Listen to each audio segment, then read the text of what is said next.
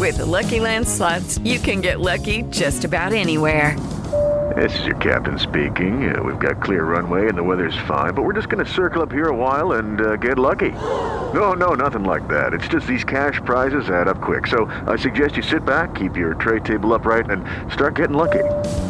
Play for free at LuckyLandSlots.com. Are you feeling lucky? No purchase necessary. Void where prohibited by law. 18 plus terms and conditions apply. See website for details.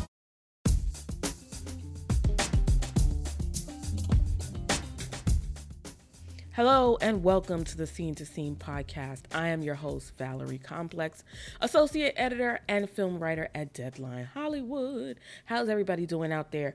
We are back for another great conversation. Now, from the headline, you are probably wondering why I am discussing the adult film industry and why I'm talking to Bree Mills. Well, on today's episode, Mills and I chat about the disconnect between Hollywood and the adult film industry. I have always been fascinated about this separation. Why adult films are seen as other, why they are seen as less than. And when I was asking around for people to talk to about this subject, everybody was talking about Bree Mills, Bree Mills, Bree Mills. And she's a queer woman who's done a lot in the industry. She was a perfect person to talk to about this because she is really pioneering new ways to create content. So I definitely had to get her on the show. Labeled as an industry disruptor, Bree Mills is an award winning adult filmmaker and chief creative officer at Adult Time, a streaming company with high budget, well produced adult videos, series, and movies. High quality is what separates Mills from the pack. Her work leverages art, sexuality, and cinematic narratives to Trojan horse powerful messages, which moves away from the, you know, the old or archaic adult film styles of yesteryear and ushers in sort of a new age of content for people who are looking for something with a little bit more substance as opposed to the pizza guy delivering pizzas and people get it on and stuff. There's actually a plot and a story and something interesting to really follow if that's what you're, you know, looking for. And she's worked with some of the industry's best and is widely respected. So why not have a conversation about cinema overall with someone like that? And this conversation that we have really gets to the heart of why adult films are seen as the bane of cinematic existence. Mills also talks about how she tried to cross over to the mainstream with some of her content, but continues to get rejected time and time again it's really fascinating to hear her reasons as to why that happened. Money and marketing also plays a factor in this separation as well. It's a really fantastic, well rounded conversation that we have that you have to tune into. I learned so much, and I think you listeners out there will definitely learn a lot as well. If you like what you hear, be sure to like, review, and subscribe to the Scene to Scene podcast on Apple and Spotify. And with that said, let's get into it.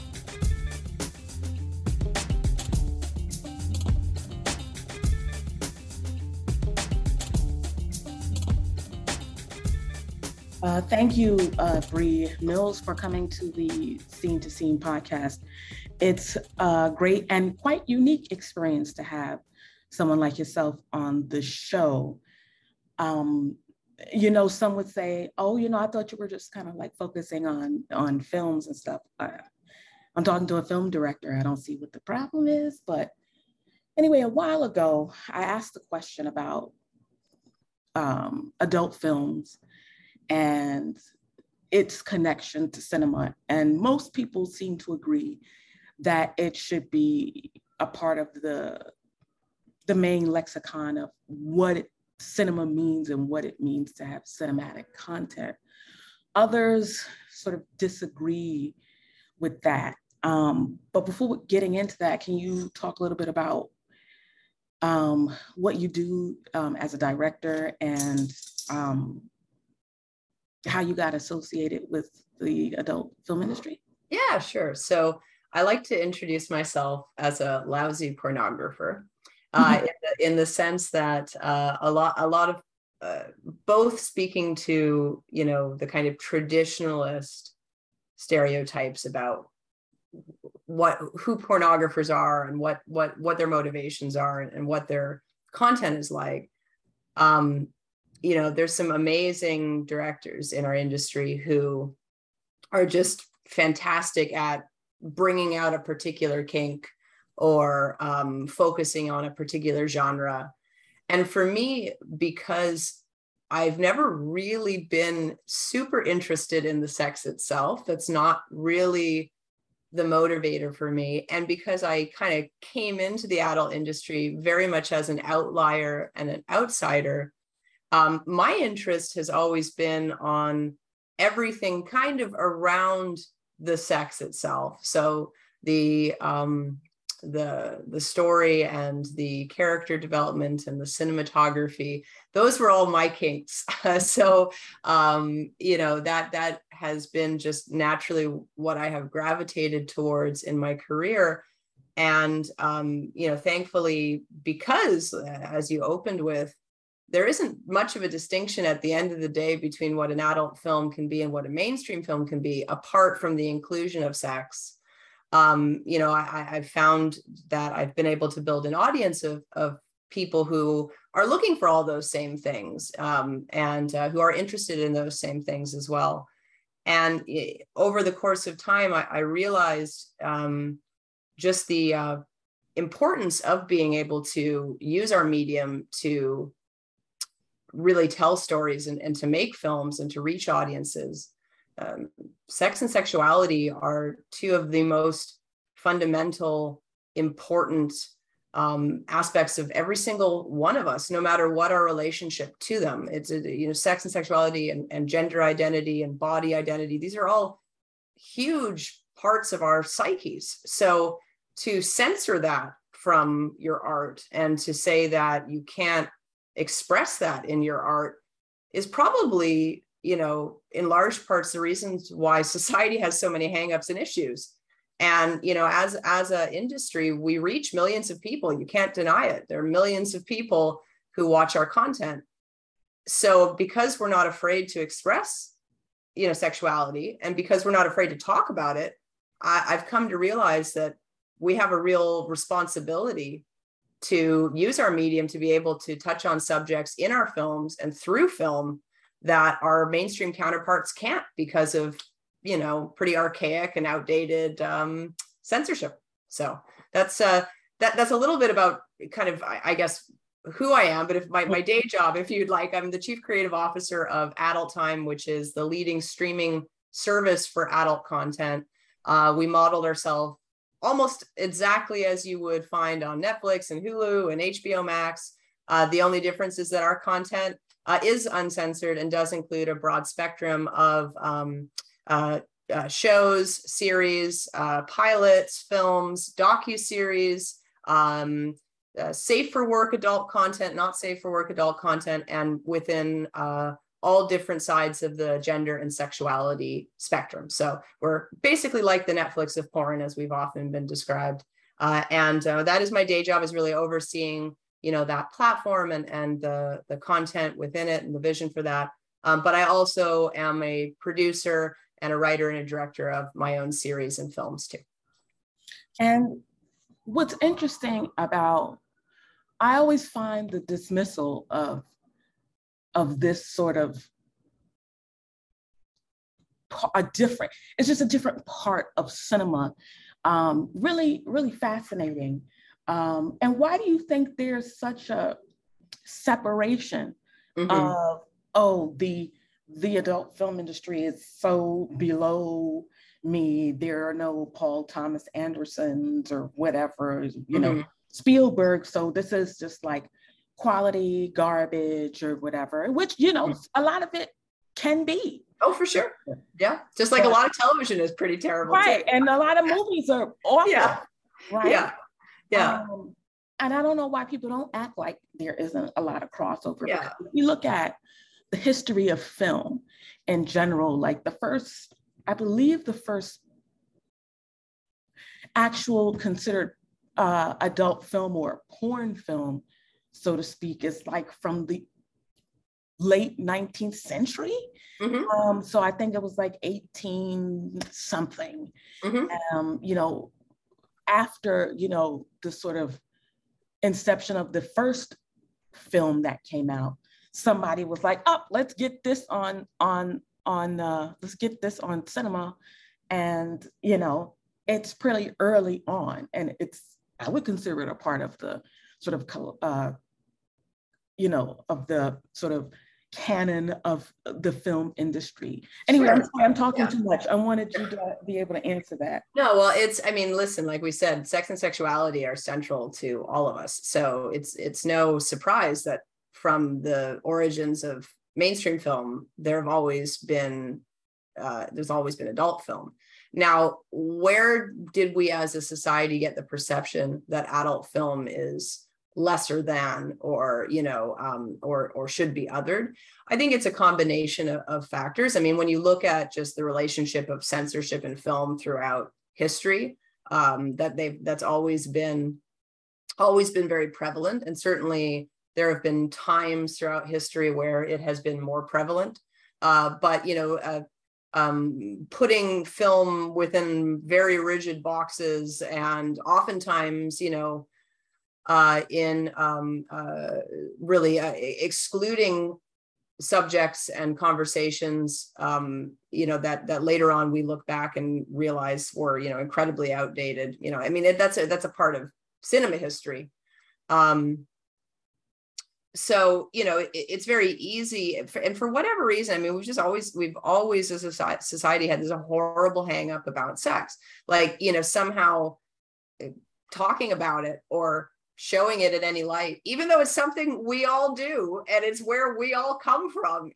You know, like even though it is so fundamental, uh, we've just, you know, we, we just can't seem to get past the notion that it's this, you know, and obviously there's a, there's a lot of, you know, religious uh, um, context to this and, and a, a lot of sort of social reform context to this, but um, but I think that you know uh, adult films adult films used to be you know in the in say the the 60s through to even the mid 90s you know as an industry really modeled itself on being just like the mainstream film industry. So at the time you know we were we were all relying on you know um, a, a combination of, of of broadcast and and home video distribution for for our businesses so, you know, adult companies were trying to make films that were good quality and had high budgets and could, you know, compete on pay-per-view or could compete, you know, in uh, um, DVD sales.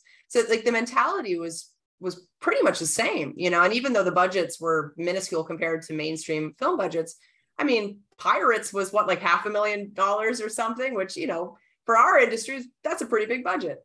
Now, like um, didn't Deep Throat do numbers at the theaters? I, yeah, I, well, exactly. Well, because you know, for up until a certain period of time, adult films were shown in theaters. You know, they mm-hmm. weren't shown in you know uh, cineplexes, but they mm-hmm. they were shown in theaters. They had you know again the the distribution model between an adult film and a mainstream films were were largely the same, uh, just at different scales.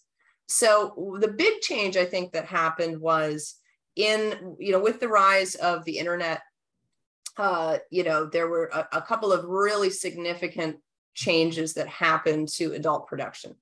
Uh, the the first were the development of tube sites. So sites like pornhub um, you know where uh, all of a sudden content that had been proprietary that you couldn't access unless you bought a dvd or rented a movie or what have you all of a sudden uh, they were all being uploaded for free. And much like you know, you YouTube for again mainstream content, it it um, kind of completely changed the landscape of distribution. And you know, adult filmmakers were all of a sudden having a lot of their work pirated. And in general, there was a shift from going to the movies or you know renting a DVD to accessing it online. So you know, my company, uh, uh, which has been around since the late '90s, uh, uh, was one of the first companies to partner with adult studios to build websites to run website membership uh, sites. Uh, and then that gradually began to, to become the predominant form of distribution for adult companies. But that really changed what kind of content you made because you went from putting you know all your eggs in maybe a few key films a year that had higher budgets to all of a sudden needing to fulfill a you know an ep- a release quota maybe you all of a sudden have to release an episode every week or man they're doing it two times a week so we got to go three times a week. And started so volume started to become more important um, especially because a lot of your content was getting pirated. Right right. Uh, so it became much more about how fast and how quick uh, and how cheap you could get content out just to be able to compete with the consumption changes. Uh, and this had you know a big impact on uh, what you could budget for. So all of a sudden craft services was no longer catered or you know people who used to you be able to spend a lot more on their crews suddenly had to do three four jobs within one crew member. So it we uh, production took a big hit. And um, that also led to the rise of, of less cinematic uh, story driven content and more what we call gonzo content which is you know kind of a person with a camera you know in a room and and and that became a very very popular style along with kind of uh, faux amateur content the kind of bang busts and that sort of stuff. So in the in the first half of the 2000s you know from like 2005 to 2000 you know 15 or so you had gonzo content that was very popular you had more and more content being you know released online or leaked online and you had content producers having to do more with a lot less. And um, you know that certainly would impact what people's perceptions are uh, about you know what adult content is. Uh, and uh, you know uh, you know certainly there's there's a fair number of you know stereotypical cheesy scenarios that you know um, regardless if they're popular you know they could be easily made fun of uh, and um, you know that was kind of the that was the world that I stepped into again as as a sort of non-porn person um, as an outlier when I started to produce content in the 2010s and what I realized because because I was interested in stuff that had largely been kind of pushed pushed down or pushed out of the industry uh, yeah, I was able to kind of prove pretty quickly through myself and the work of my colleagues that if you invested quality back into the content, into the storytelling, into the acting, into the cinematography, um, that people were so starved for it because it had been, you know, going down and down and down for so long that they were willing to pay for it. And we were able to build a few uh, successful um, uh, adult studios that were doing, you know, basically like, you know, uh, the equivalent of a 45 to 60 minute episode of something that you mm-hmm. would, you know, or could see on, uh, you know, on a streaming platform, certainly at the sort of B movie level. Um, and, uh, and luckily we weren't the only people at the time that started to put a focus back on quality. Uh, so there were a few of us players in the game at that time that, that sort of helped to, to really raise the bar. And now, you know, you look at a lot of the films that are coming out and we just have some incredible incredibly talented people, really beautiful, thought provoking, interesting stuff. Like so many female creators that are really the biggest directors in the business. Um, and so, but but people don't t- typically civilians, as we call y'all, uh, outside of porn, uh, don't typically know that that exists. They just sort of think about the pizza delivery guy or you know the sort of '90s vivid contract girl image. Uh, so part of what I try to do by speaking on podcasts or by sharing my work is just exposing everyone to like no this is actually what one of our films is. Take a look at it. I bet you it's going to completely change your mind about what adult content can be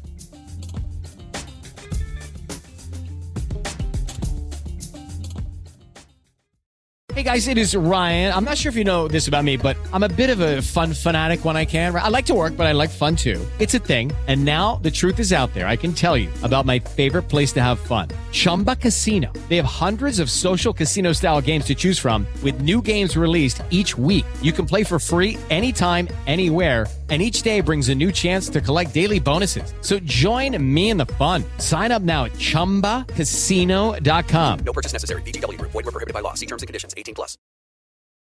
I think about all the film festivals that I've been to and, you know, some of the films that I've seen. Like I remember a director called Gaspar Noé directed a movie called Love, and I think it's Mhm. about three hours of just people like just having sex. Mhm. And it's like, okay, so this is not considered adult uh, entertainment or porn because it's at Cannes, right um, or um, oh, what was another? Or you know, when we look at queer queer cinema, um, where you have something as explicit as "Blue is the warmest color," Right. Um, which is featuring underage people as well Right. like absolutely completely hypocritical because that is illegal and wrong and all of that stuff a lot of the stuff that we get shamed for even though we're working with you know consenting adults to make you know films that you know anyway don't even get me started on that Oh no, I was gonna say the film is a hot mess. That's a whole separate Yeah, yeah. that uh that we can talk about that. But or you know, when you look at films like that and just look at different films that have come out throughout the years um Mhm. in cinema that are considered auteur or um you know prestigious because of who's attached to it or where it's Yeah. premiered. Um, you know, those people don't catch the the the deluge of of insults and and sort of uh you know turning up their nose to that because of where it is Mhm. and i'm i'm you know when you talk about the quality of certain things that's very interesting and it hadn't crossed my mind um, i knew for a while that people were starting to to take i don't remember his name but he directed a lot of superhero parody uh, axel braun probably Axel Braun and you know people were actually like starting to write about that kind of stuff in Mhm. mainstream uh in mainstream uh, w- uh outlets because of the quality and it Mhm. just I don't know I just didn't put two and two together and I don't Yeah, know. Yeah. I Well, I went through a really interesting experience because I've been on this sort of crusade myself, or at least for, for a good number of years, I was on this crusade where I sort of wanted to prove, like, prove that we should be taken seriously as a medium. Mhm. And um, and I went out in, in 2019. I released a film called Teenage Lesbian, which was a film that was based on my own experiences growing up as a gay teenager in the second half of the 90s, which you know was really the last few years before um, LGBTQ rights were discussed in any shape or form Mhm. on, on, an, on a national scale. So, I mean, I remember sneaking into the back of the one community center in my hometown to watch the Ellen coming out episode, and you couldn't go through the front because you might get beat up. So, you had to sneak in the back and sort of huddling with a group of people and watching it. Like, I remember that. And now, you know, it's it's only been what 20, 25 years since then.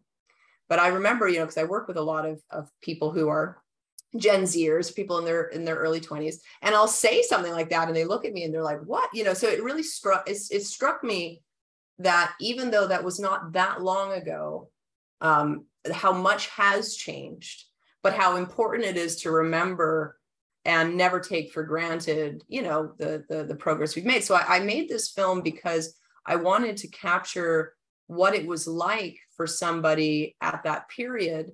Um, and you know because I, I had gone through it myself I, I decided to use my own story and kind of fictionalize a story based on that and i was really like because it was a queer film and because it was a coming coming out and coming of age film for me it was really important to include sexuality in that story. It's you know pretty central to the story. Um so but i but i wanted it more than anything to just be taken taken as a film. And so i decided well why don't i make one film that can come out in two versions? You know if i'm smart and i consciously plan for it i can know where the r-rated cut cuts and where the x-rated cut continues Mm. but it's still the same film. So I made a, a film that I w- was able to release both on adult time, but also we released the uh, the equivalent of an R-rated film. Of course, we couldn't get it rated because we got shut down. But uh, the equivalent of an R-rated film that followed all of the specifications, um, and we put that out uh, for free, and we put that out on YouTube and, and stuff Mm. like that. Uh, and I submitted it to independent film festivals. Mhm. Uh, we actually were able to place in a few of them and win a couple of of uh, you know prizes at some smaller festivals. Uh, we were shut down on YouTube, even though it was an R-rated film. Uh, we were shut down. It had hit about 11 million views and then got shut down. Um, we had uh, worked with a an aggregator to submit the film to you know different platforms.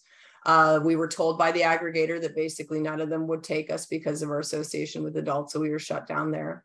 So it was really eye-opening experience about you know uh, even as an adult company making a film that was like way tamer than you know blue is the warmest color or many many films that have come out like way way way tamer just because of the negative association that anybody with you know with an adult unfortunately has you know that was the kind of response we got but at the same point that film won all the major industry awards for us that year it has reached millions of people. We've had the most, you know, positive response to it. It was, I think it still is the most viewed thing in adult time.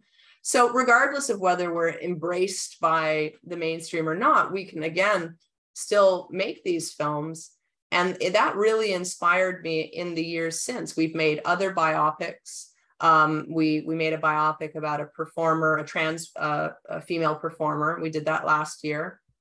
Uh, and then this year, I'm just about to release um, probably our most like faithful film that we've ever made. Because a lot of times, you know, as an adult film, when you make a you know film, you still have to have X number of sex scenes in them, and they have to be, you know, 30 minutes each. So you can't, no matter how good your story is, if you have to break in the story to include like a 40 minute sex scene, especially if it really in reality would have only lasted about two minutes like you still are taking yourself out of the film and and making it a, an adult film right but this the this new film that we have coming out um, called stars which i co-wrote and co-directed with a performer named jane Wilde, who is one of the most you know kind of highest profile performers in the industry right now. But she wanted to make a movie based on her entry into sex work uh, because you know so often our stories are told for us by other people that aren't are, have not experienced anything. So we were like let's take the power back. You tell your story. Let's use our medium to tell that story and rather than having it have you know four 45 minute sex scenes or whatever let's just make a movie and so we made a movie it's two and a half hours long mm-hmm. it does include sex in it but it's part of the story it's not you know a story and a sex scene uh, and I'm incredibly proud of, of the results. And I think if anyone were to watch Stars, they would really question well, wait a minute, what is this thing called an adult film? And how is it really that different than anything that you're watching on Netflix these days, for goodness sakes? Well, that's it's interesting you say making a film about the industry as opposed to it being from the industry. Because right now I'm looking at a list of just, you know, films in Hollywood that have come out that are about porn. And mm-hmm. um, The Girl Next Door is one of them. I remember that. Boogie Nights is mm-hmm. another. Mm-hmm. Uh, they made a movie about Linda Lovelace and uh, um, a film called Finding Bliss and Zach and Miri make a porno and The mm-hmm. People versus Larry Flynt, and um, just sort of different films that have come out. There's one that came out recently called, um, I know it was directed by a ninja. Uh, I think, I think there's one called Pleasure that came out recently. Yes, yeah. that's the one. Pleasure that yeah. came out. That um, you know, was that I believe it was at Sundance and South by Southwest, oh, yeah. and, and saw all of this critical acclaim. And I'm like, so we can make Hollywood films about the industry, but when it comes to embracing the industry, it's like, well, no, not like that. And so I I I'm wondering, what do you think about the portrayal of sex work, particularly pornography, in the greater lexicon of mm-hmm. Hollywood and and and Hollywood cinema? Right. Well, it, it typically um, typically we are not shown in a very positive light mm-hmm. or we're shown in a very one-sided light mm-hmm. Um, so you know, if I, I can't necessarily speak to films like, let's say, The People versus Larry Flynt or um, Boogie Nights, where they were really, it was really about a specific era or a specific individual. Uh, and I mean, I enjoyed both of those films. So whether they were ac- super accurate or not, I you know, uh, I, I don't know that, but um, but they were fine as films. What what concerns me more are some of these um, some of the more modern pieces that come out. Most of the time, they're documentary pieces. So the whole Hot Girls Wanted fiasco. Um, but you know, like a film like Pleasure may have good intentions in the sense that the, the filmmakers did approach industry people, particularly actors and actresses, and kind of approach them with the notion that, that we are going to in, tell an inclusive story uh, you know that uh, would feature them in a way that would you know be their story. But you know like many things that's not how it turned out and for the most part the performers who who were in that film who, who I know had really negative reactions to when they saw the final thing put together based on kind of what they were sold it was going to be like. Um, but it, it, you know, it, it comes down to whenever somebody is telling somebody else's story, it's always going to be an interpretation. So, you know, if if I'm telling your story, it's going to be my interpretation of your story. It's never going to be as authentic as you telling your own story. So there should be, and and again, I believe we can use our medium to do this.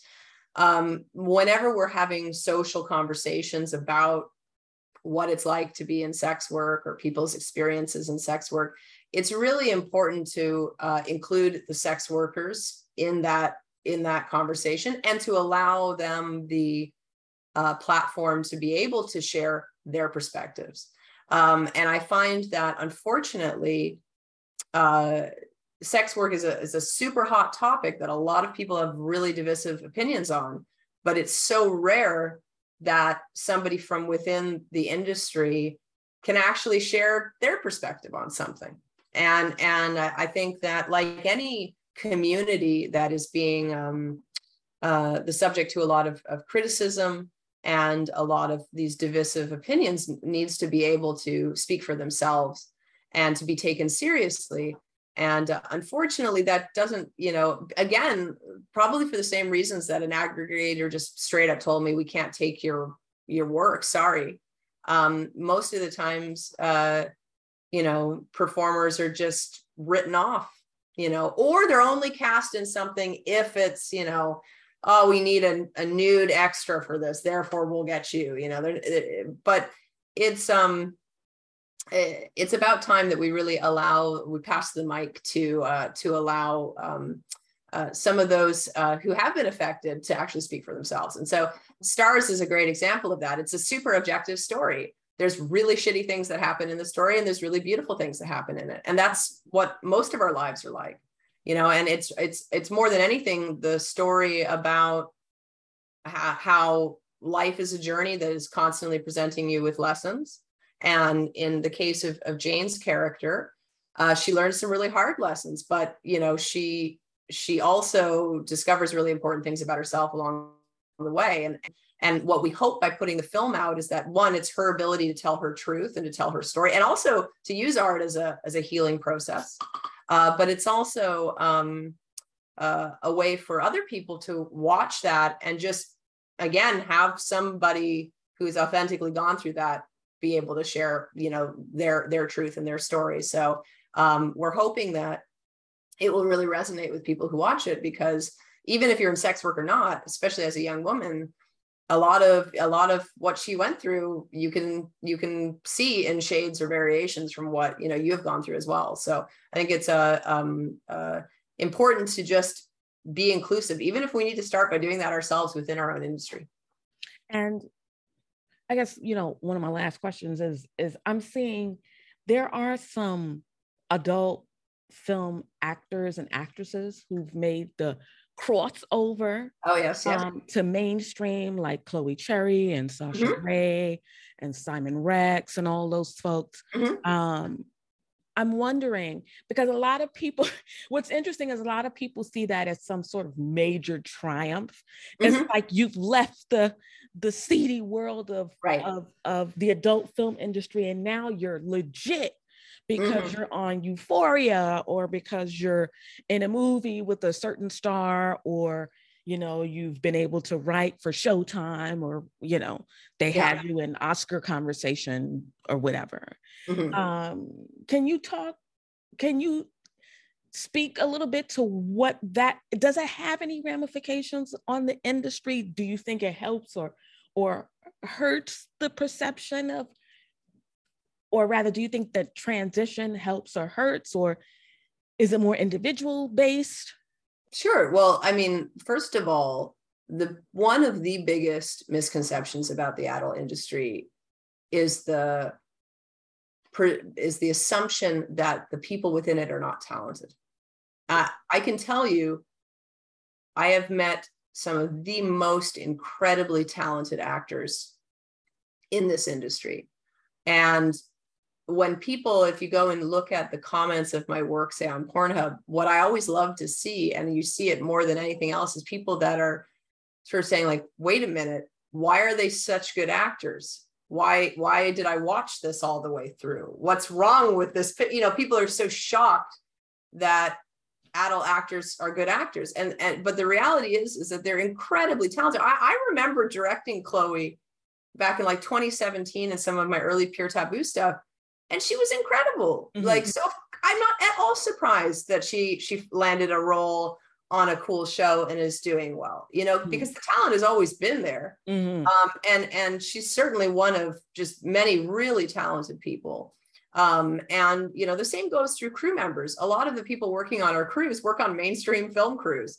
they just have to keep their porno jobs a secret so they don't get fired like it's just it's shame it's a shame Mhm. but the talent is there and and but you know again uh mainstream folk just don't it's like because there's been so many years of of stereotypes about again mattress actress or nobody watches it for the plot or whatever um people are genuinely shocked when wait a minute they're actually talented but they are. So anytime somebody uh, ascends you know to the to the um you know to to to, to mainstream and, and is successful it's just another example for us to reinforce well yes because they are talented and good for them for for getting those gigs and and, and you know uh, somebody too like like chloe I, I really appreciate how even though she has had a really quick um you know kind of shift in her career and is now doing fantastic um you know she's never come out and dogged the industry or said that you know it it, it was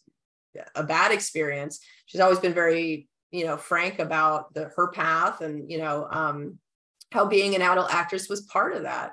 And so um you know i think the more hopefully the more talent that we're able to kind of expose into other aspects of, of media um the more people are going to start to maybe shift their perceptions about oh okay so there are there actually are quite a few like really intelligent really empowered really creative and cool um, and really positive people in our industry thank you so much for for chatting with me and being really open and and honest about the experience because as an outsider i'm like you know i'm having these questions and we're you know and people who love movies just sort of love film Mhm. um not because of where it comes from or whatever trust me i have watched way worse than anything that you probably have talked about or directed or you know i've watched. Mary donna's films which are awful and just sort of gory and just lifeless but people are like well that's a part of cinema and it's like this is it's just very the conversation is very complicated but i'm trying to get some perspective. So Mhm. thank you so much for um talking to me and talking to deadline at the scene to scene podcast. And thank you so much. Thank you. I really appreciate the time